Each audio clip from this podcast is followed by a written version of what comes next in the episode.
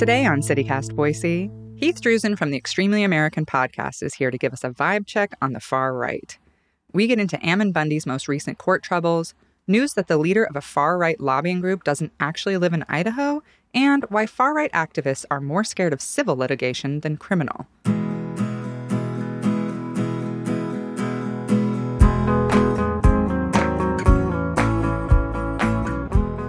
It's Thursday, February 1st, 2023. I'm Emma Arnold, and this is CityCast Boise.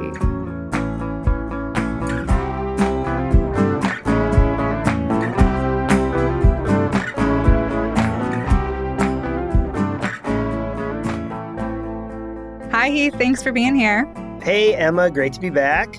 All right, let's get into this. Ammon Bundy is what we're going to talk about today uh, quite a bit. And he has had a lot of court troubles lately. So just remind us quickly what is this one about and why do you think it stands out from his other court cases? Yeah, so I mean, Ammon Bundy has had a lot of criminal troubles, um, a ton of misdemeanors kind of adding up, and he's been in and out of court for that or skipping court as as it may be. This is a little different because this is a lawsuit that he's facing. So, um, Ammon Bundy and his People's Rights Network, um, they shut down St. Luke's downtown for quite a while one day uh, last spring, including emergency services. So it was a big deal. Uh, ambulances were being diverted. Um, it was pretty scary stuff for some people. And this was all over um, the grandson of Ammon Bundy's right hand man, whose name is Diego Rodriguez. Uh, his grandson was, in the eyes of St. Luke's, malnourished. Uh, they were getting him care, and then there was some child protective issues going on. St. Luke's is now suing him and his group for what happened there. What he's facing now is, uh, unlike his misdemeanor cases, is a lawsuit that um, opens him up to some some more scrutiny uh, because St. Luke's kind of wants to see the books on People's Rights Network, and they want to know a little bit more about Ammon Bundy's finances uh, because this is a case that that may involve. Uh, monetary penalties. Yeah, and in the criminal case, he pled guilty to this misdemeanor trespassing at St. Luke's. I was I'm curious, what was his game here? Like, why plead guilty and not go to trial on something he claims to believe in so strongly? I mean, that's a good question. You know, it, I have talked to Ammon Bundy a number of times, and even though um, he did not get convicted on any of his most serious charges from way back when, when he had armed standoffs with the federal government, he did spend quite a bit of time in jail while those things were going on. And um, I do think it legitimately affected him. I don't think he likes being in jail. Uh, that sounds like a very simple answer but I think that's a big part of it. I think Ammon realized that he was very likely to lose, and frankly, he got kind of a slap on the wrist for this. It was, a, mm-hmm. I believe, a thousand dollar fine. So I think it might be as simple as this was a good deal for him to move on. And the fact that he has this lawsuit going on that he has to focus on um, probably was a, a motivating factor. Just before he pled guilty, he published this op ed in the right wing blog, uh, Idaho Dispatch. Can you give us the footnotes, just the footnotes on that? Because it was uh, pretty long winded. I'll spare you the 3,500 word read and break it down for the you. The novella. yeah, it was. Uh, it really was like a novella of grievances. But basically, what he said was he's being unfairly targeted by St. Luke's. The thing that I think jumped out at a lot of people is that for the second time in just a just a couple weeks, he seemed to be threatening violence. He he he was saying, you know, I am now at the point where I'm justified to use any means necessary. Now, that kind of leaves uh, a little to interpretation, obviously, but we know that Ammon Bundy has been a leader in two armed standoffs, one where one of his followers was killed in the end. Um, so he certainly has been willing to uh, to take up arms. In particular, he named Governor Brad Little and Lieutenant Governor Scott Bedke uh, at the end and his sort of uh, the people he has grievances with over this. What's interesting is and and and maybe a little alarming is that he seems to have completely given up on the court system and just having his day in court because he literally could have his day in court now and and argue his case. But what he's done is he's chosen to skip all of his court dates. And what that kind of means to me is that if this goes against him, which it's not going to go well for him if he keeps skipping court dates, then he's decided that it's already unfair and he won't accept the judgment. He's certainly leaving open the possibility of some kind of conflict. Something I've heard kind of flying around and uh, would love some clarification on did St. Luke's force Bundy to sell his house? Is that like a true thing? What, what's the deal with that? So that's what he said in his letter. Mm-hmm. Uh, it's definitely more complicated than that. Bundy skipped out on a uh, a deposition. Bundy was supposed to meet with the St. Luke's lawyers, and the court ruled that because of that, uh, he owed St. Luke's attorneys the money that they spent to get this all together. So essentially, it was a little over five grand. The court put a lien on Ammon Bundy's house for $5,000 plus some change. Now, Ammon Bundy in his letter said that made him sell his house. But a lien doesn't actually force you to sell your house. So basically, before Ammon Bundy could sell his house, he had to pay the five thousand plus dollars to St. Luke's attorneys before the transaction could be completed. Mm, mm-hmm. Now, what it actually looks like happened is that he transferred it to an LLC that he controls he made it sound like he had to sell his house and move. That does not seem to be the case. He seems to be in his house with his family. And now the house is controlled by another entity that he controls anyway. So I don't know why he did that financially, but it certainly seems to be at odds with his letter. Yeah, and I don't know. In some ways, it kind of backs up this idea that you're talking about that like Bundy and other far right activists are really the most scared of civil litigation because those financial fines could break them, you know, like like could really do something. Uh, do you think that's true? Yeah, I think it's absolutely true. A criminal case can have a chilling effect, there's no question, if there's serious consequences for these folks. And we've seen some January 6 folks go to prison for a while. But I think civil litigation has actually had more power and uh, frightens these guys more because it really can um, it can lift the veil on on some of their inner workings. So I spoke to actually spoke to St. Luke's attorneys, and what they're saying is they're looking really closely at all of these LLCs that he runs, and it seems as though there's at least three that we know of spread across Wyoming and Idaho. What the attorneys want to figure out is like, okay, like what is what are these funding is the people's rights network money coming into this and going to bundy and you know bundy's always been very opaque about the funding of people's rights. He just says oh well people donate money. But it's not registered as a nonprofit. There's been some connections with his gubernatorial campaign so there's there's some questions about election finance laws. I think what worries folks like Bundy is that once you get into civil litigation, the other side legally gets to know a lot more about your operation. And we saw this in the aftermath of uh, the Charlottesville Unite the Right, this alt-right protest that brought a lot of a lot of Nazis and Nazi-adjacent people to Charlottesville, Virginia. There was a former federal prosecutor who sued a lot of those folks and and won in court. And basically, that forced these groups to basically stop them from doing another Unite the Right in Charlottesville.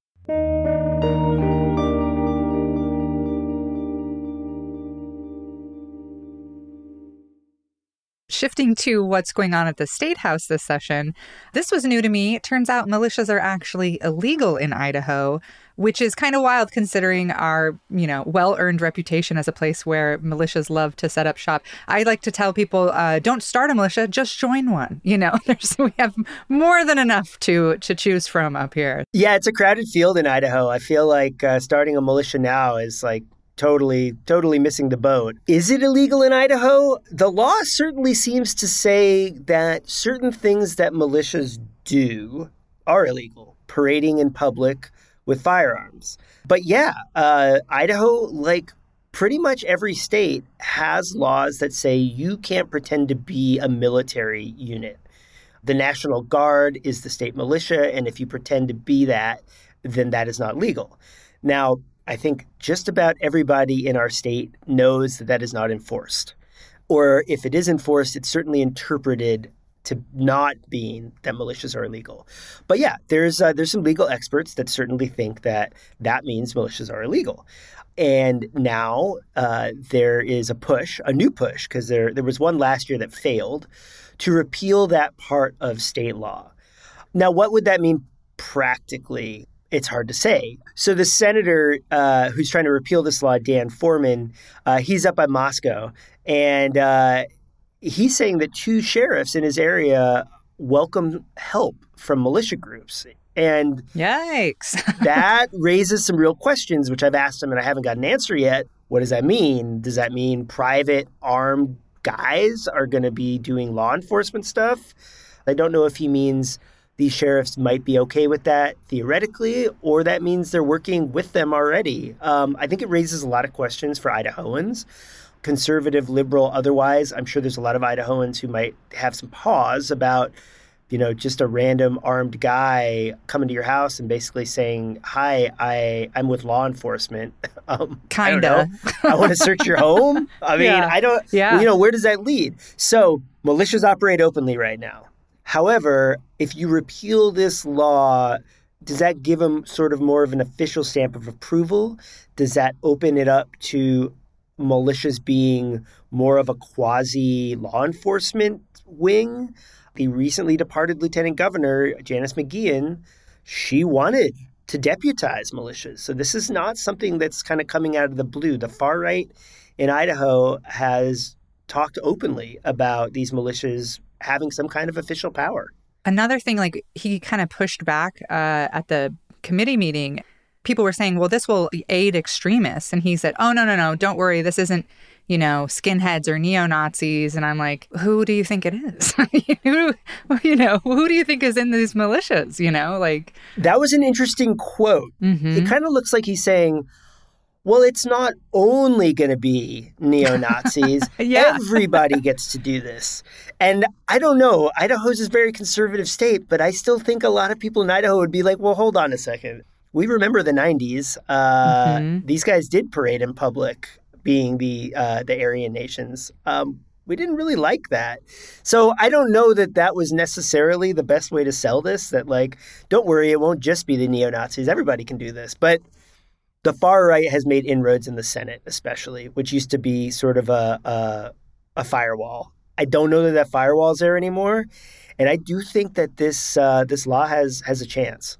I want to end on uh, this story from the Inlander out of Spokane. Uh, which personally brought me quite a bit of joy. Uh, it turns out that the leader of a far right lobbying group doesn't actually live in Idaho. And now, you know, I, I get it. In the era of like remote work, plenty of people live and work in different states. But given the Idaho Freedom Foundation's political influence at the state house, something about their president, Wayne Hoffman, not living here caught a lot of people's attention. Yeah, uh, let's give some real credit to Daniel Walters of the Inlander, who did amazing reporting on that. Yeah. There was there were two problems. The problem of optics of the leader of the Idaho Freedom Foundation not being in Idaho, but Daniel also caught Wayne in some kind of let's call it a geographic sleight of hand where he was hosting his show from Washington, but saying live from North Idaho. Mm-hmm. Now, you know, there's there's plenty of people who are uh, talking about Greater Idaho and you know expanding the state lines, but as far as I know, that hasn't happened yet. And Spokane County is still in the, uh, uh, as Wayne calls it, you know, enemy territory of Washington because it's a liberal state. So it wasn't a good look. Um, Wayne didn't have much of an answer. He said he bought it for his daughters and that he was kind of living an RV life and traveling all around. But the important thing that Daniel showed is that um, whatever Wayne thinks his home is, he didn't vote. Didn't vote in Idaho, which is a pretty, mm-hmm. uh, pretty big deal for the head of the Idaho Freedom Foundation, uh, whose mission is to change politics in Idaho it was kind of a funny story. Wayne's 51 years old and was sort of like almost pleading, like, I'm an old man. I'm just RVing around. I'm in my golden years. Yeah, yeah it was. Uh, it's. I think Wayne got a little bit caught out there and mm-hmm. uh, a little flat footed. And I don't know. He did respond to Daniel, which is unusual. Usually he doesn't talk to any of us, but. Um, it was a, it was a really good story, and I think an important story because Wayne matters. You know, Wayne's a, a an incredibly important lobbyist at the Capitol, and his ideas sometimes become policy. And if he's doing it from a different state, well, I think that raises some questions about the the propriety of everything. Yeah. Well, and you said he didn't have much of a response, but uh, if you haven't read the article, I do encourage you to check out the last paragraph.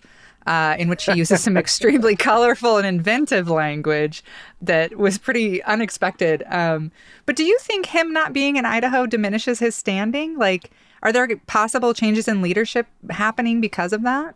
I do think it probably diminished his standing a little bit. Is it going to have lasting consequences? I don't know. Um, Wayne seems pretty secure there. Um, I think Brent Regan, who's the um, who's the chair of the of the foundation, is pretty tight with Wayne. I don't know that shuttling between Idaho and Washington is going to knock him out. I have a feeling I'd be a little surprised if the leadership didn't really know that. Um, if they didn't, then that might be a bigger problem. But I think they see him as effective, and until they see him as ineffective, it would take a lot to knock him out. Well, and I feel like we should probably disclose here you also aren't living in Idaho right now, although you're not claiming to be li- in, live from Idaho on your podcast. So, what are you up to these days? That's true. I, at the moment, do not live in Idaho. And let me be clear, I am very open about being in Missoula, Montana, um, for the next four months. I am uh, I'm the visiting Pollner professor at University of Montana School of Journalism. I am teaching students here about covering extremism and uh, audio journalism. So, um, you know, kind of the only thing I actually know about. I mean, I have very little expertise, but um, I get to teach exactly what I do, uh, which is great. Idaho is uh, is still my home. I will be returning in May, but um, my temporary home is Missoula, uh, which is great. Although it's negative nine this morning. Oh my gosh! which is uh, yeah, Boise seems like kind of tropical compared to Missoula right now. Well, that's great. I hope you enjoy yourself up there. Stay warm. Thanks for stopping by and good luck with your students. Thanks a lot, Emma. Great talking. And one more thing before we sign off from the Idaho Press. Children's books have been the focus of far right legislators lately, but it turns out that they've published some controversial children's books themselves.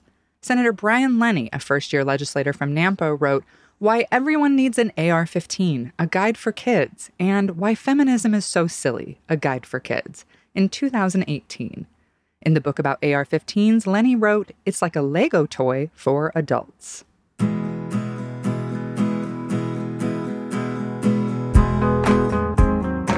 That's all for today here on CityCast Boise. If you enjoyed the show, why not tell a friend? Leave us a review and subscribe to our Hey Boise newsletter. We'll be back tomorrow morning with TikTok superstar Socialistly Awkward. Bye.